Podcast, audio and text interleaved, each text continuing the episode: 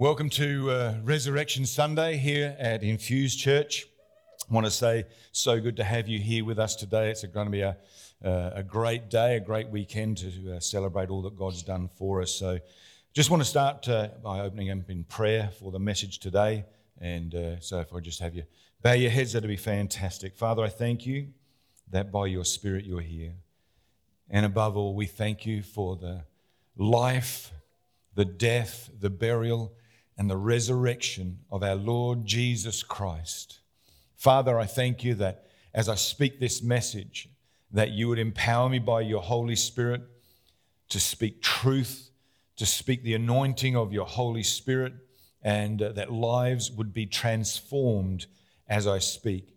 I pray for faith to arise in the hearts of these listeners both here physically and online right now. I thank you and welcome you, Holy Spirit, to flow freely through every part of this message and on beyond into eternity, that these words don't stop bearing fruit, but they continually cause your people to grow in faith and believing all that you've done for us, all that you've said to us, and all that you are going to do through in us in the wonderful name of Jesus. I pray that today. And everyone said, Amen. so, the title of my message today is Don't Doubt, Just Believe. So, what do you say? Don't doubt, just believe. Don't doubt, just believe. Text of what I'm going to be talking about, and, and almost like a bit of a, a, a narrative, if you will, is out of John chapter 20, and uh, just a powerful, uh, I think it's one of the most powerful chapters in the whole Bible, to be honest. It just, it's so encouraging. It helps us to understand uh, what Jesus did, how his resurrection came about, and the things that we can be encouraged uh, through his word as a result of it. So I just want to say to you today that it's just a, uh, allow the words of the, the scriptures, the, the, the story to uh, encourage you and build something in your heart today as I speak.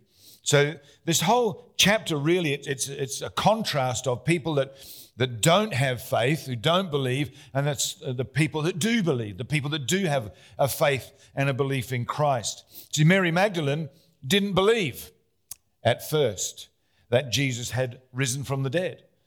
So you, you see in, in uh, verses 1 and 2, Mary went to the tomb but found the stone had been rolled away. So Mary ran to Simon Peter and to the other disciple whom Jesus loved, and we all know that that was John, and said to them, They have taken away the Lord out of the tomb, and we do not know where they have laid him. That word's really important because it gives us an indication that really Mary here doesn't expect that Jesus has been raised to life, but someone's laid him out. He's still down, he's still out, he's still dead. And so she thinks that they've just flogged his body. That's an Australian anachronism for saying they've stolen it. So uh, there's this, this whole thing that, you know, Mary doesn't believe that he's really raised from the dead, but someone's taken his body and they've laid it out somewhere else. So Peter and John, they, they run to the tomb to see for themselves if what Mary has said is true. Now, John, he must have been like a, a, a bit faster, a bit fitter. He probably did the park run in Jerusalem. I'm not sure, but he may have. So uh, he's, he's got it there a bit quicker. He's got a faster time than obviously Peter did for the 5Ks. So he's gone and he's, he's beaten Peter to the, to the tomb and uh, he finds it empty empty except for a few linen wrappings that are there. Peter steps up, ever the brash guy, ever the one that takes the, the first step into anything. He's got this great ability to do that sort of stuff. So he steps forward. He actually goes into the tomb, and there's no Jesus. Jesus is not there. So John what he does then, he steps into the tomb behind Peter. And the Bible says to us that uh, it says in John uh, chapter 20, verse 8 so John went in too, and he saw the wrappings and the face cloth, and he believed without any doubt that Jesus had risen from the dead. And as, uh, for as yet they did not know or understand the, uh, the statement of Scripture that he must rise again from the dead. See, Peter and John, they go in there, and, and in, in their minds, this is a done deal. There is nobody there. The wrappings are still there. Is that an indication to them that, you know, that they haven't just uh, uh, like stolen his body? Because you, you, naturally think if they're going to steal the body, they'd steal everything that he's wrapped up in as well. They'd steal the, uh, the, the face cloth, the whole deal. You know, the whole lot would be gone. It wouldn't just be that there would be the wrappings that were there or the face cloth that was covering that they'd leave those behind and just take the body. No, they would take the whole shebang. They'd take the whole box and dice. So in Peter and John's mind, when they see that those things are still there, in their mind, they've suddenly realized he's, he's risen. He's risen. See, they may not have understood what they saw, but they believed. They believed. See, it says in there, it says that they did not yet know or understand the statement of Scripture that he must rise again from the dead. See, there's many times in our own lives where we may not understand something but uh, about God's ways or God's will or whatever it is, but we can still believe. Whew. Amazing. You guys, I love you guys. So it's it, this is what the, the life of faith is all about.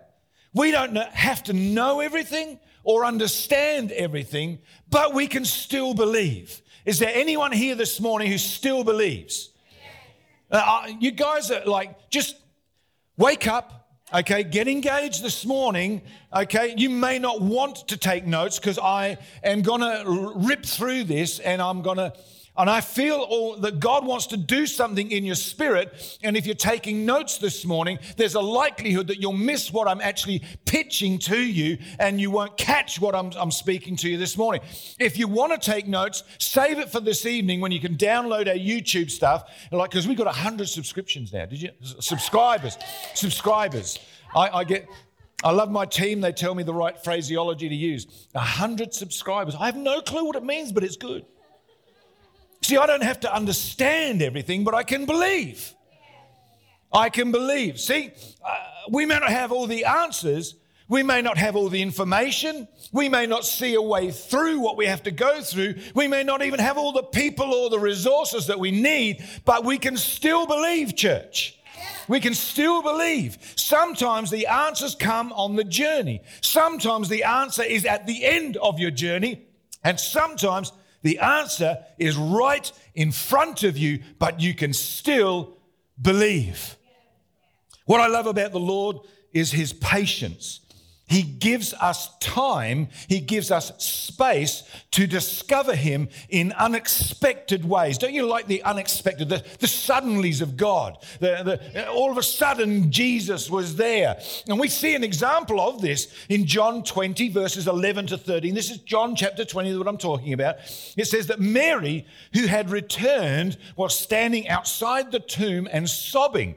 And so, as she wept, she stooped down and looked into the tomb tomb and she saw two angels in white sitting there, one at the head and one at the feet, where the body of Jesus had been laid. And they said to her, Woman, why are you crying? And she told them, Because uh, they've taken away my Lord, and I don't know where they've laid him. In her mind, she, he's still dead. He's still laid out flat somewhere. He's laying down, taking a rest, whatever it is. She doesn't believe that he's actually raised from the dead. Mary thinks that Jesus is still dead. And after saying this in verse 14, it says that she turned and saw Jesus standing there, but didn't know that it was Jesus. Now, that's strange. I I don't know whether she's you know, so downcast, so not being able to look. She's, you know, her heart's heavy. And, and you know what it's like when you're upset. You know what it's like when you've been crying. You don't want to look, oh, look at this, so nice. You know, it's, it's you're downcast, your, your heart's aching, there's a, a sob or a, a, an ache in your, your spirit, in your stomach, there's, there's something that's not right. So you're looking at maybe that's what it is. I don't know. What I do know is the Bible says that she didn't know that it was Jesus that was standing there. In fact, what it does tell me is that you know some, sometimes when we're going through something something's happened to us and, and what we're going through we don't realize that jesus is actually there with us uh, whatever you're going through right now, you need to know that Jesus is right there with you.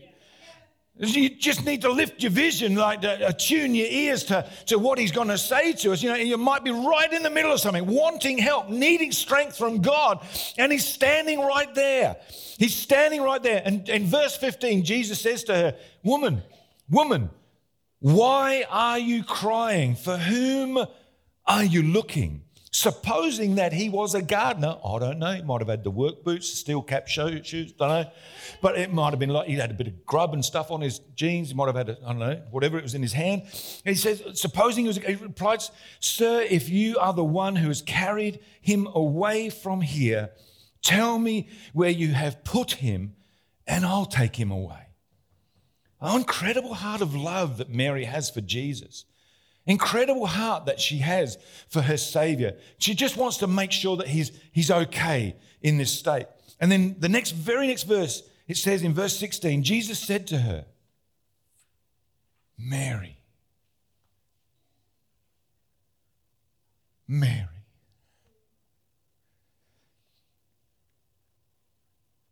Changes everything. When Jane calls my name, it makes my heart sing. I love to hear Jane call my name. It means when people call my name, it means something to us. It means something to us. It's, it penetrates. They, they know me, they recognize me. That's who I am. I love to call Jane by her name. I say, I love you, Jane. It means so much when someone uses our name. There's something about people using our names when they talk to us. When, when people use our names, it gets our attention. it certainly got Mary's because all of a sudden she realizes here's Jesus. And he's not dead, he's not laid out anymore. He's living and breathing and standing in front of her. He, she recognizes who he is because he's called her name and she's looked up and there he is. And then they have this bit of a, a, a chat saying Jesus said, Don't hang on to me. I've got to go. I'm not yet risen to my Father, and so on. And then Mary, you know, she just bolts and she goes to the disciples and she tells them everything that Jesus has said and what he's done in that, that interaction together. Later, Jesus, he appears to the disciples as they are meeting in a house behind a closed, locked barred up door. And they do this because they're in fear of the Jews. So, so all of a sudden, Jesus comes into the room. And it says that same day when it was evening in verse 19, though the disciples were behind barred doors for fear of the Jews, Jesus came and stood among them and spoke to them, Peace be to you. That's a pretty good thing to hear from someone who's just appeared in your room. Peace to you. Otherwise, you'd be like, uh, I'll get the keys, unbar this door, I'm out of here. But this is what Jesus does. And I want to encourage you today that closed and locked doors don't stop Jesus.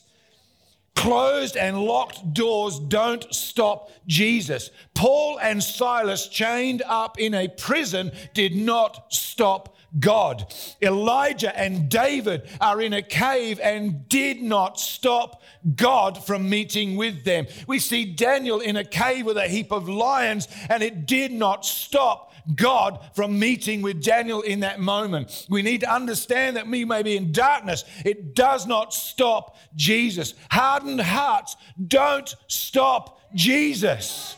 You need to just continue to believe and to pray for your family, for your relatives, for your friends, that you're believing that they're going to come and their hearts are going to be opened up to the message of Jesus Christ. Their hardened hearts cannot stop God Almighty. Their hardened hearts cannot stop God from penetrating through. It'll take one word from God, breathed upon by His Spirit, that will be like something that penetrates to the core of their being, and they suddenly realize that Jesus is real. And those words, those actions, those things that will happen to open up their hardened hearts will come through you as you submit yourself to the Holy Spirit and say, Lord, whatever you want me to do, however you want me to say it, I'm up for you to do that. And as you just yield yourself in submission to Him, God will penetrate into the hardest of hearts. Amen? Amen. When Jesus went into the room where his disciples were, in verse 20, it says that he showed them his hands and his side.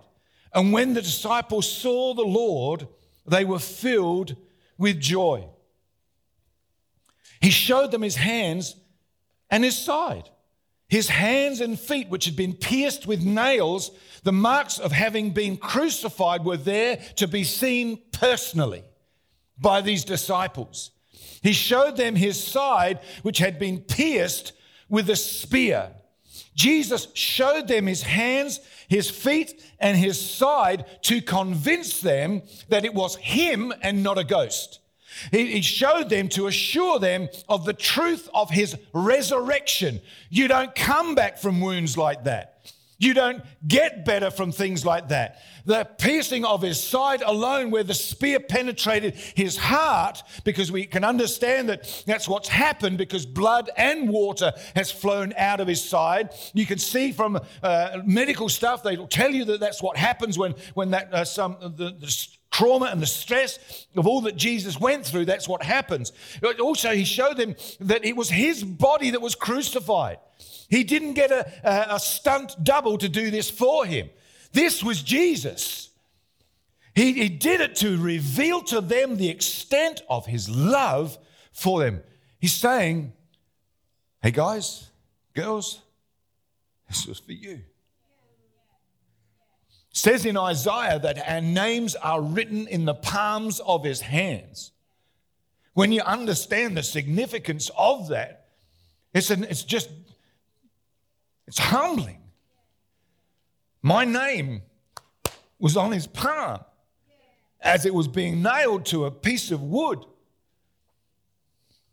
It's by these wounds in his hands and his side and his feet that they were fully convinced that it was Jesus. It was fully convincing for them. He was risen from the dead and now he appeared before them.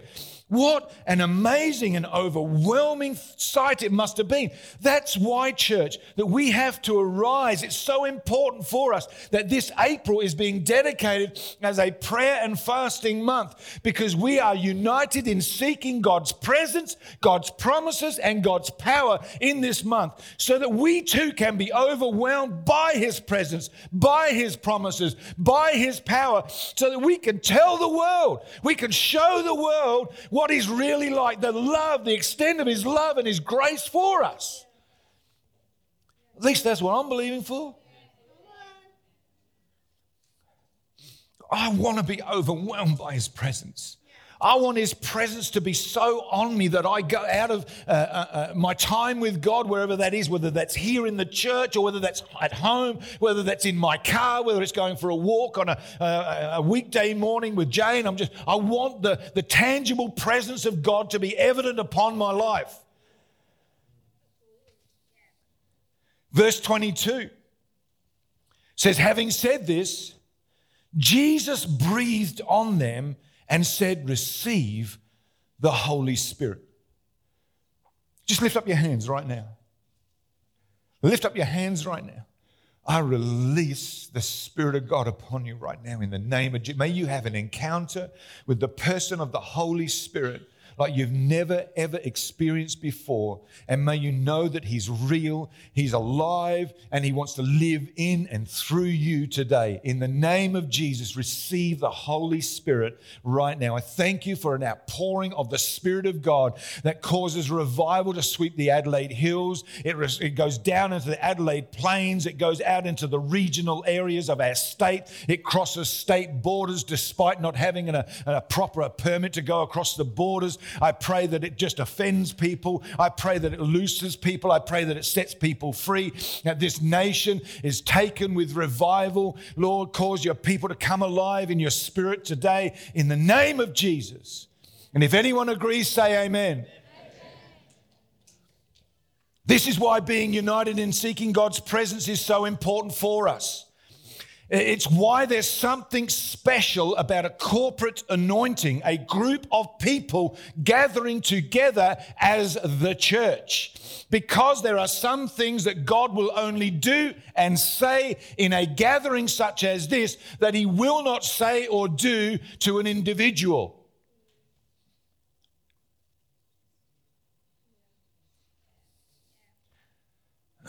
okay, here we go. There's a line that I'm really like not wanting to cross over, but I think I'm going to.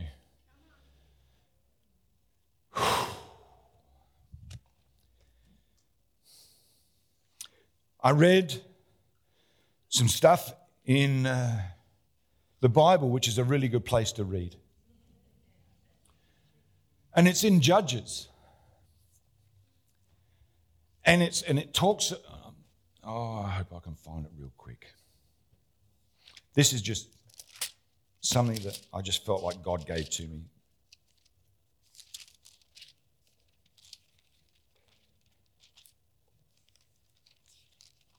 Here it is.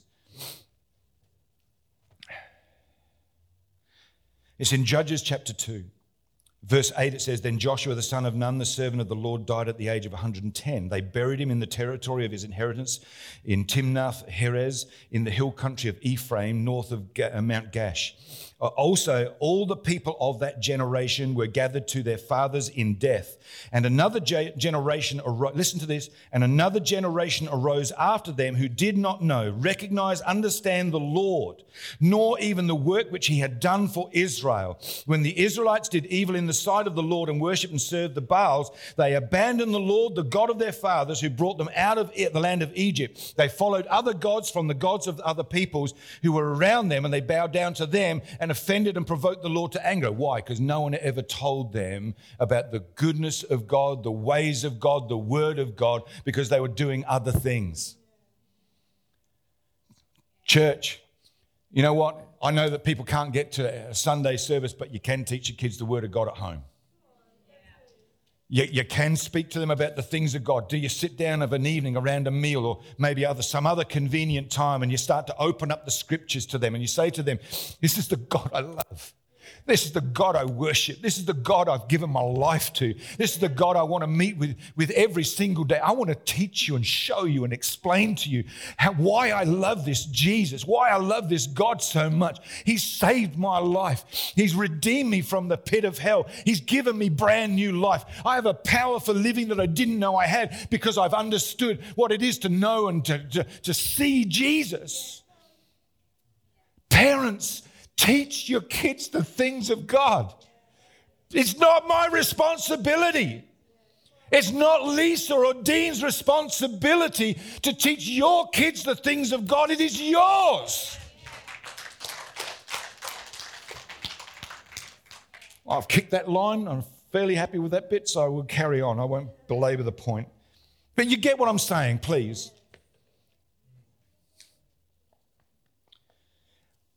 Father, in the name of Jesus, I pray for parents today. If you're a parent, I want you to stick your hand up. If you want to receive this prayer, it's a gutsy prayer. Father, in the name of Jesus, would you give these parents, these grandparents, these aunties and uncles, the, the, uh, the power, the, the love, the, the, the grace to share with their kids, with their nephews and their nieces, with their grandchildren, the things of God? Would you put a burning desire in these parents to share the gospel of good news with these parents in the name of Jesus? And I pray even for those who don't have children yet, who are desiring of children, that you too would have the courage to sit down with your kids, to pray with them, to show them the Word of God in Jesus' name. Amen.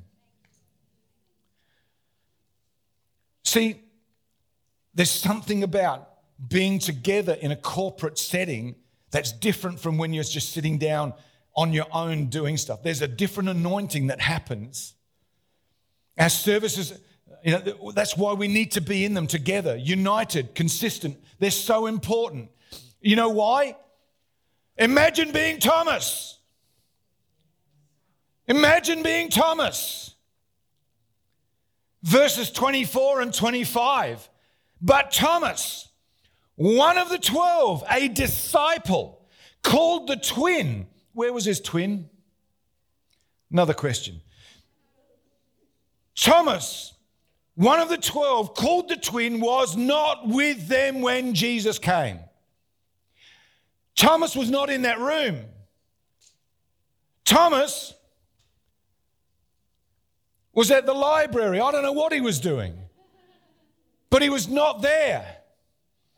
So the other disciples kept telling him, We've seen the Lord. But he said to them, Unless I see his hands, the marks made by the nails, and put my finger into the nail prints, and put my hand into his side, I'll never believe it. That's why he wasn't in the room. There was an element of unbelief in Thomas. Imagine suddenly being surrounded by a group of men and people who were saying to Thomas, Man, you should have been there. Mate, you should have been there. You should have seen what we seen. Oh, he was amazing. It was just phenomenal. Jesus just appeared in the room. he just showed up. The door was locked, buddy. But he's there. He just comes in and he shows us his hands. He showed us his side. He showed us all the things that was going on within him right there. He showed us. Thomas, you should have seen it. I don't know if this ever happened to you. You, for whatever reason, missed a family gathering. You missed a movie. You missed a party. You missed something. And the people around about you, you just wish they'd shut up. You just wish they'd keep quiet because you know you've missed the party. You know that you weren't at the movie. You know that you didn't experience what they've experienced. And you, you know, you, there's an element of, of like, wished I'd been there, but I'm not going to let them know that. And you just wish they'd be quiet. I wonder if that's how Thomas felt. Church, don't be a Thomas. Don't miss. Don't miss it. Jesus, eight days later, he appears to the disciples and Thomas is there. Why? Wouldn't you be if you had these people just carrying on telling you what you've missed, what you've just, like you didn't hear, didn't see for yourself? I, I know that if I wanted to be in that environment, I'd place myself there the next time if there's an opportunity. Mate, I'm not missing it. I want to see these things. So it says in verses 27 to 28, Jesus said to, to Thomas, Reach out your finger here and see my hands. This is Jesus speaking to him. And he says, And put your at your hand and place it in my side. That's, that's gutsy. Like, you know, I, I know what it's like when I've got a bruise, I've got a hurty knee and someone touches my hurty knee, it hurts. So for Jesus to say these sorts of things, I think it's pretty gutsy. He says, Don't be faithless and incredulous, but stop doubting and believe. Stop doubting and believe, saints. Stop doubting and believe, saints. Infused church body of Christ from whichever church that you may be visiting from today in this place. If you're watching online, stop doubting and believe. Stop doubting and believe. Thomas answered him, My Lord and my God. See, Jesus loved Thomas so much that he met Thomas at the level of his faith. No matter what your level of faith is today, I believe that God can meet you at your level of faith and draw you to a place of deeper, greater, increased faith. And it's through this thing. It is called the Word of God. If you want an increase of faith, if you want to stop doubting and you want to start believing, read the Bible. Yeah. But don't just read it, meditate on it. Find a parable, find a story where Jesus is doing something, and just sit there and say, Look, what does this mean? How does this happen? Go on a journey with Jesus. It's time to stop doubting and to just believe. We have been called to a walk of faith in Christ. Verse 29 says, Jesus says, Thomas, now that you've seen me, you believe. But there's those who have never seen me with their eyes, but have believed in me with their hearts, and they'll be blessed even more. You are those people today. You have never seen Jesus. Well, I don't know. You may have. I don't know. I saw a picture when the kids' item was on that looked awfully like Jesus to me. But, but even, we can experience God. We are living in the blessing of what Jesus said there. I want to contrast doubt and unbelief or belief for us today. Mark chapter 6, verses 2 to 3. It's the story here we see on the Sabbath that Jesus taught in the synagogue, and many were astonished, saying, Where did this man get these things? This knowledge and spiritual insight. What is this wisdom, this confident understanding of the scripture that is given to him, and such miracles as these that are performed by his hands? And here's the change. Here's the, here's the, the cut to like just exit stage left. Isn't this just the carpenter? The son of Mary and the, the brother of James, Joseph, and Judas and Simon. Are his sisters not here with us? And they were deeply offended by him, and their disapproval blinded them to the fact that he was anointed by God as the Messiah. These people, they heard Jesus speak right there in front of them. They were, they were astounded at his knowledge, the wisdom and the confident understanding of, the God, of God's word. They were amazed at the miracles that they had heard about that were done through his hands. But they didn't believe that Jesus was the Messiah. And here is the result of their unbelief. In Mark chapter 6, verses 5 to 6, it says this And Jesus couldn't do a miracle there at all because of their unbelief, except that he laid his hands on a few sick people and healed them. And he wondered at their unbelief. These people thought they knew all there was to know about Jesus. They knew his, his, his brothers, they knew his dad, they knew his mum, they knew his sisters. There, there's nothing else that I need to know about Jesus. That, that's who he is. They only saw Jesus with their natural eyes and they only heard him with their natural ears. Unbelief stopped the flow of the supernatural, miraculous power of God.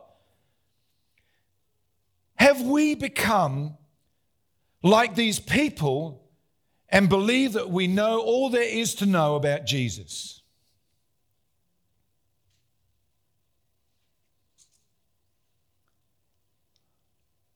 Is our experience of what Jesus didn't do in our life, now the extent of our faith in Jesus. Well, I, I prayed once for this person, but they didn't get better. I, I, I prayed for that person. I believed God that they would heal this person, but they still died. Those are genuine things. I'm not trying to belittle those things. But there's a journey of faith that we've got to continue to believe. We've got to continue to press in, got to continue to, to, to believe and seek God in those things. or is, this, is Jesus the source of life to us? That faith in his name releases the power of God to heal, to set free, to restore, to save and redeem lost mankind. Contrast this with the story of Jairus in Mark chapter 5. Jairus' daughter is critically ill. Jairus goes to Jesus and he says to Jesus, Would you come and heal my daughter? By the time that Jesus sets out to see Jairus' daughter, people from Jairus' synagogue, they come to Jairus and they say to him, Your daughter's dead. And in verse uh, 36 of Mark chapter 5, it says, Overhearing what was said, Jesus said to Jairus, Do not be afraid, only keep on believing in me and my power. Keep believing. Don't doubt. Don't be afraid. Keep believing. Keep believing. Keep believing. Even when it's dead. First, you know, fear may have stood at the door of Jairus' heart. I don't know, but Jesus knew. Fear of losing his daughter, that the time had run out for his daughter, that Jesus couldn't help. Fear can overwhelm us so much that we begin to doubt and we push faith away. I'd much rather be more comfortable with my doubt and my unbelief because it's real and tangible to me and it gives me an excuse not to believe.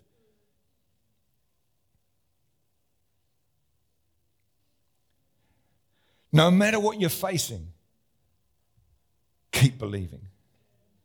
Jesus said, Don't be afraid, only keep on believing in me and my power. When things turn bad, keep believing. Keep believing, church. Keep believing. When things look like they're dead and there's no life left, keep believing. Don't fear. Keep believing, church. Keep believing. Hang on to Jesus. Hang on to the Word of God. That's why we need His presence. That's why we need His promises. That's why we need His power. I need to know His presence will reveal His, His Word to me that I can then believe the power of God to come through in my circumstance. I want to be in the presence of God where He says to me, heal this sick person, and then allow the power of the Holy Spirit to flow through me. The presence of God, the promises of God, and the power of God. We've got to seek after these things. It's why we're arising in 2021. Jesus showed us what to do with fear and doubt and cynicism and ridicule. In verse 39, it says, Jesus said to them, Why is all this commotion? They've come to Jairus' house, right? They've arrived here. There's this great commotion going on. There's people mourning and there's wailing and stuff going on and carrying on. And Jesus says to them, Why all this commotion and weeping? The child's not dead, she's just asleep. And they begin to laugh scornfully at him because they knew that the child was dead. See, it doesn't matter what we think about a situation. What matters is that the loving God, miracle working Father, is capable of speaking life to death. Jesus puts the doubters and the unbelievers outside and he shuts the door on them, and so should we. When you get a thought saying, Well, it didn't work last time, no, put that, shut that door on that thought slam it closed, and then go back to the Word of God. What does the Word of God say? And elevate the Word of God to, to a place above your doubts and your fears so that God's Word has a chance of taking root and producing fruit in your life. See, Jesus took the girl's parents and his three disciples into the room with the girl. Jesus takes this girl by the hand. In verse 41, he says tenderly to her, Talitha cum. How did you like that? It's pretty good which means, little girl, I say to you, get up, arise, is my translation. Arise. Immediately, the girl gets up and begins to walk around. This child's resurrection created great wonder and utter amazement around about. Jesus says to Martha in John 11, 25 to 26, He says, I am the resurrection and the life. He who believes in me will live. And even though he dies, and whoever lives and believes in me will never die. Do you believe this? Church, Jesus said this to Martha, and I've asked this a couple of weeks ago, but do you believe it? Do you believe that Jesus is the resurrection and the life? Three people. Do you believe that Jesus is the resurrection and the life? See, in John chapter 6, verses 28 to 29, see, Jesus is asked, What must we do to do the works that God requires? And Jesus answered them, Believe in the one that he has sent. That's, all, that's, the, that's the hardest thing you're going to have to do is to believe Him. Surely there's more to that. Well, there might be. But if you believe in Him, the rest of the stuff comes a little easier because you realize it's not you, it's Him. This is what arises for us this year. It's time to stop doubting and to arise believing again. To let faith arise to let trust arise because some of you have lost your faith. It's taken a battering, it's taken a hit. It's time to believe again, church. It's time to believe in the miracles. It's time to believe in the love and the grace of God. It's time to believe in the supernatural. It's time to believe in healing. It's time to believe in restoration. It's time to believe in freedom. It's time to believe. It's time to believe. It's time to believe. It's time to believe again. Let faith arise. Let, let a song arise. Let's activate our connections, ramp up our worship, invest our gifts, stretch our faith, and engage with our communities again. Why? Because we believe. Let's, let's stand. I'm done.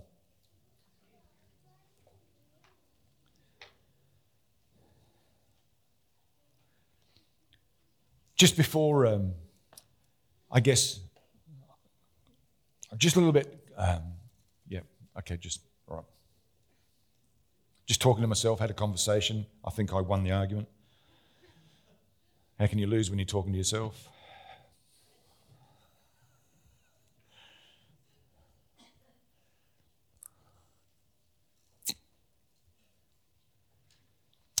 There were some things I felt like God was going to ask me to pray for you for.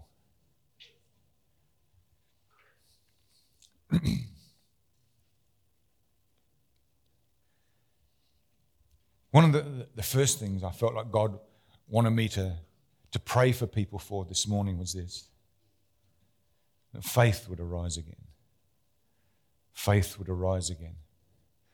I feel like this last maybe 18 months, two years, that people have, have lost faith. People have just lost their way a little bit.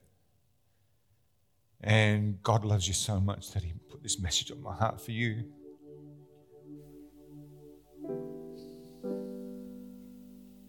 He loves you so much.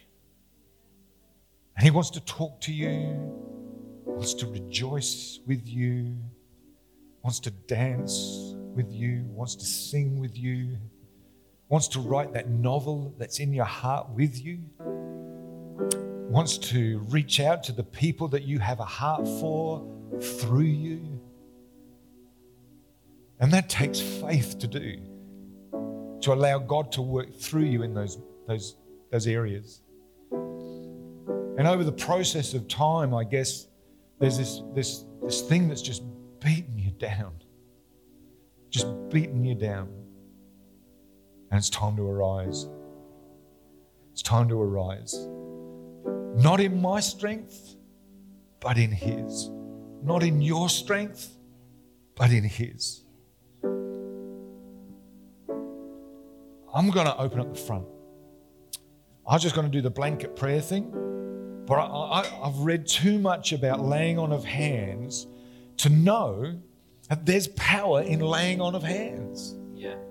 Jesus, even in that unbelieving town of Nazareth, Jesus' hometown, where they had no faith, they recognized it was through the hands of, I'm not Jesus, all right? Please don't misunderstand me.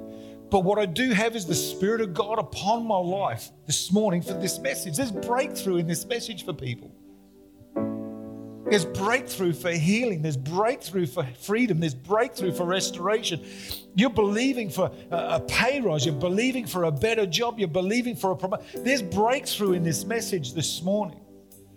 And if you, if I can just start it with this, to have the faith again, for faith to increase, to believe once more that what the Bible says is true.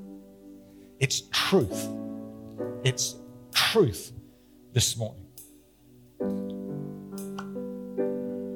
If you want prayer, well, I'm just going to close the service right here, right now. And the guys are going to some, play, play some music. And if you want some prayer, come at the front. I'm happy to pray with people. We've got people here that understand my heart, and I'm happy for them to, to, to pray with people as well. But if you want prayer this morning, for faith to arise once more, then I'm asking you to come at the front. I'm just going to pray with you, and we're going to believe that you arise in 2021.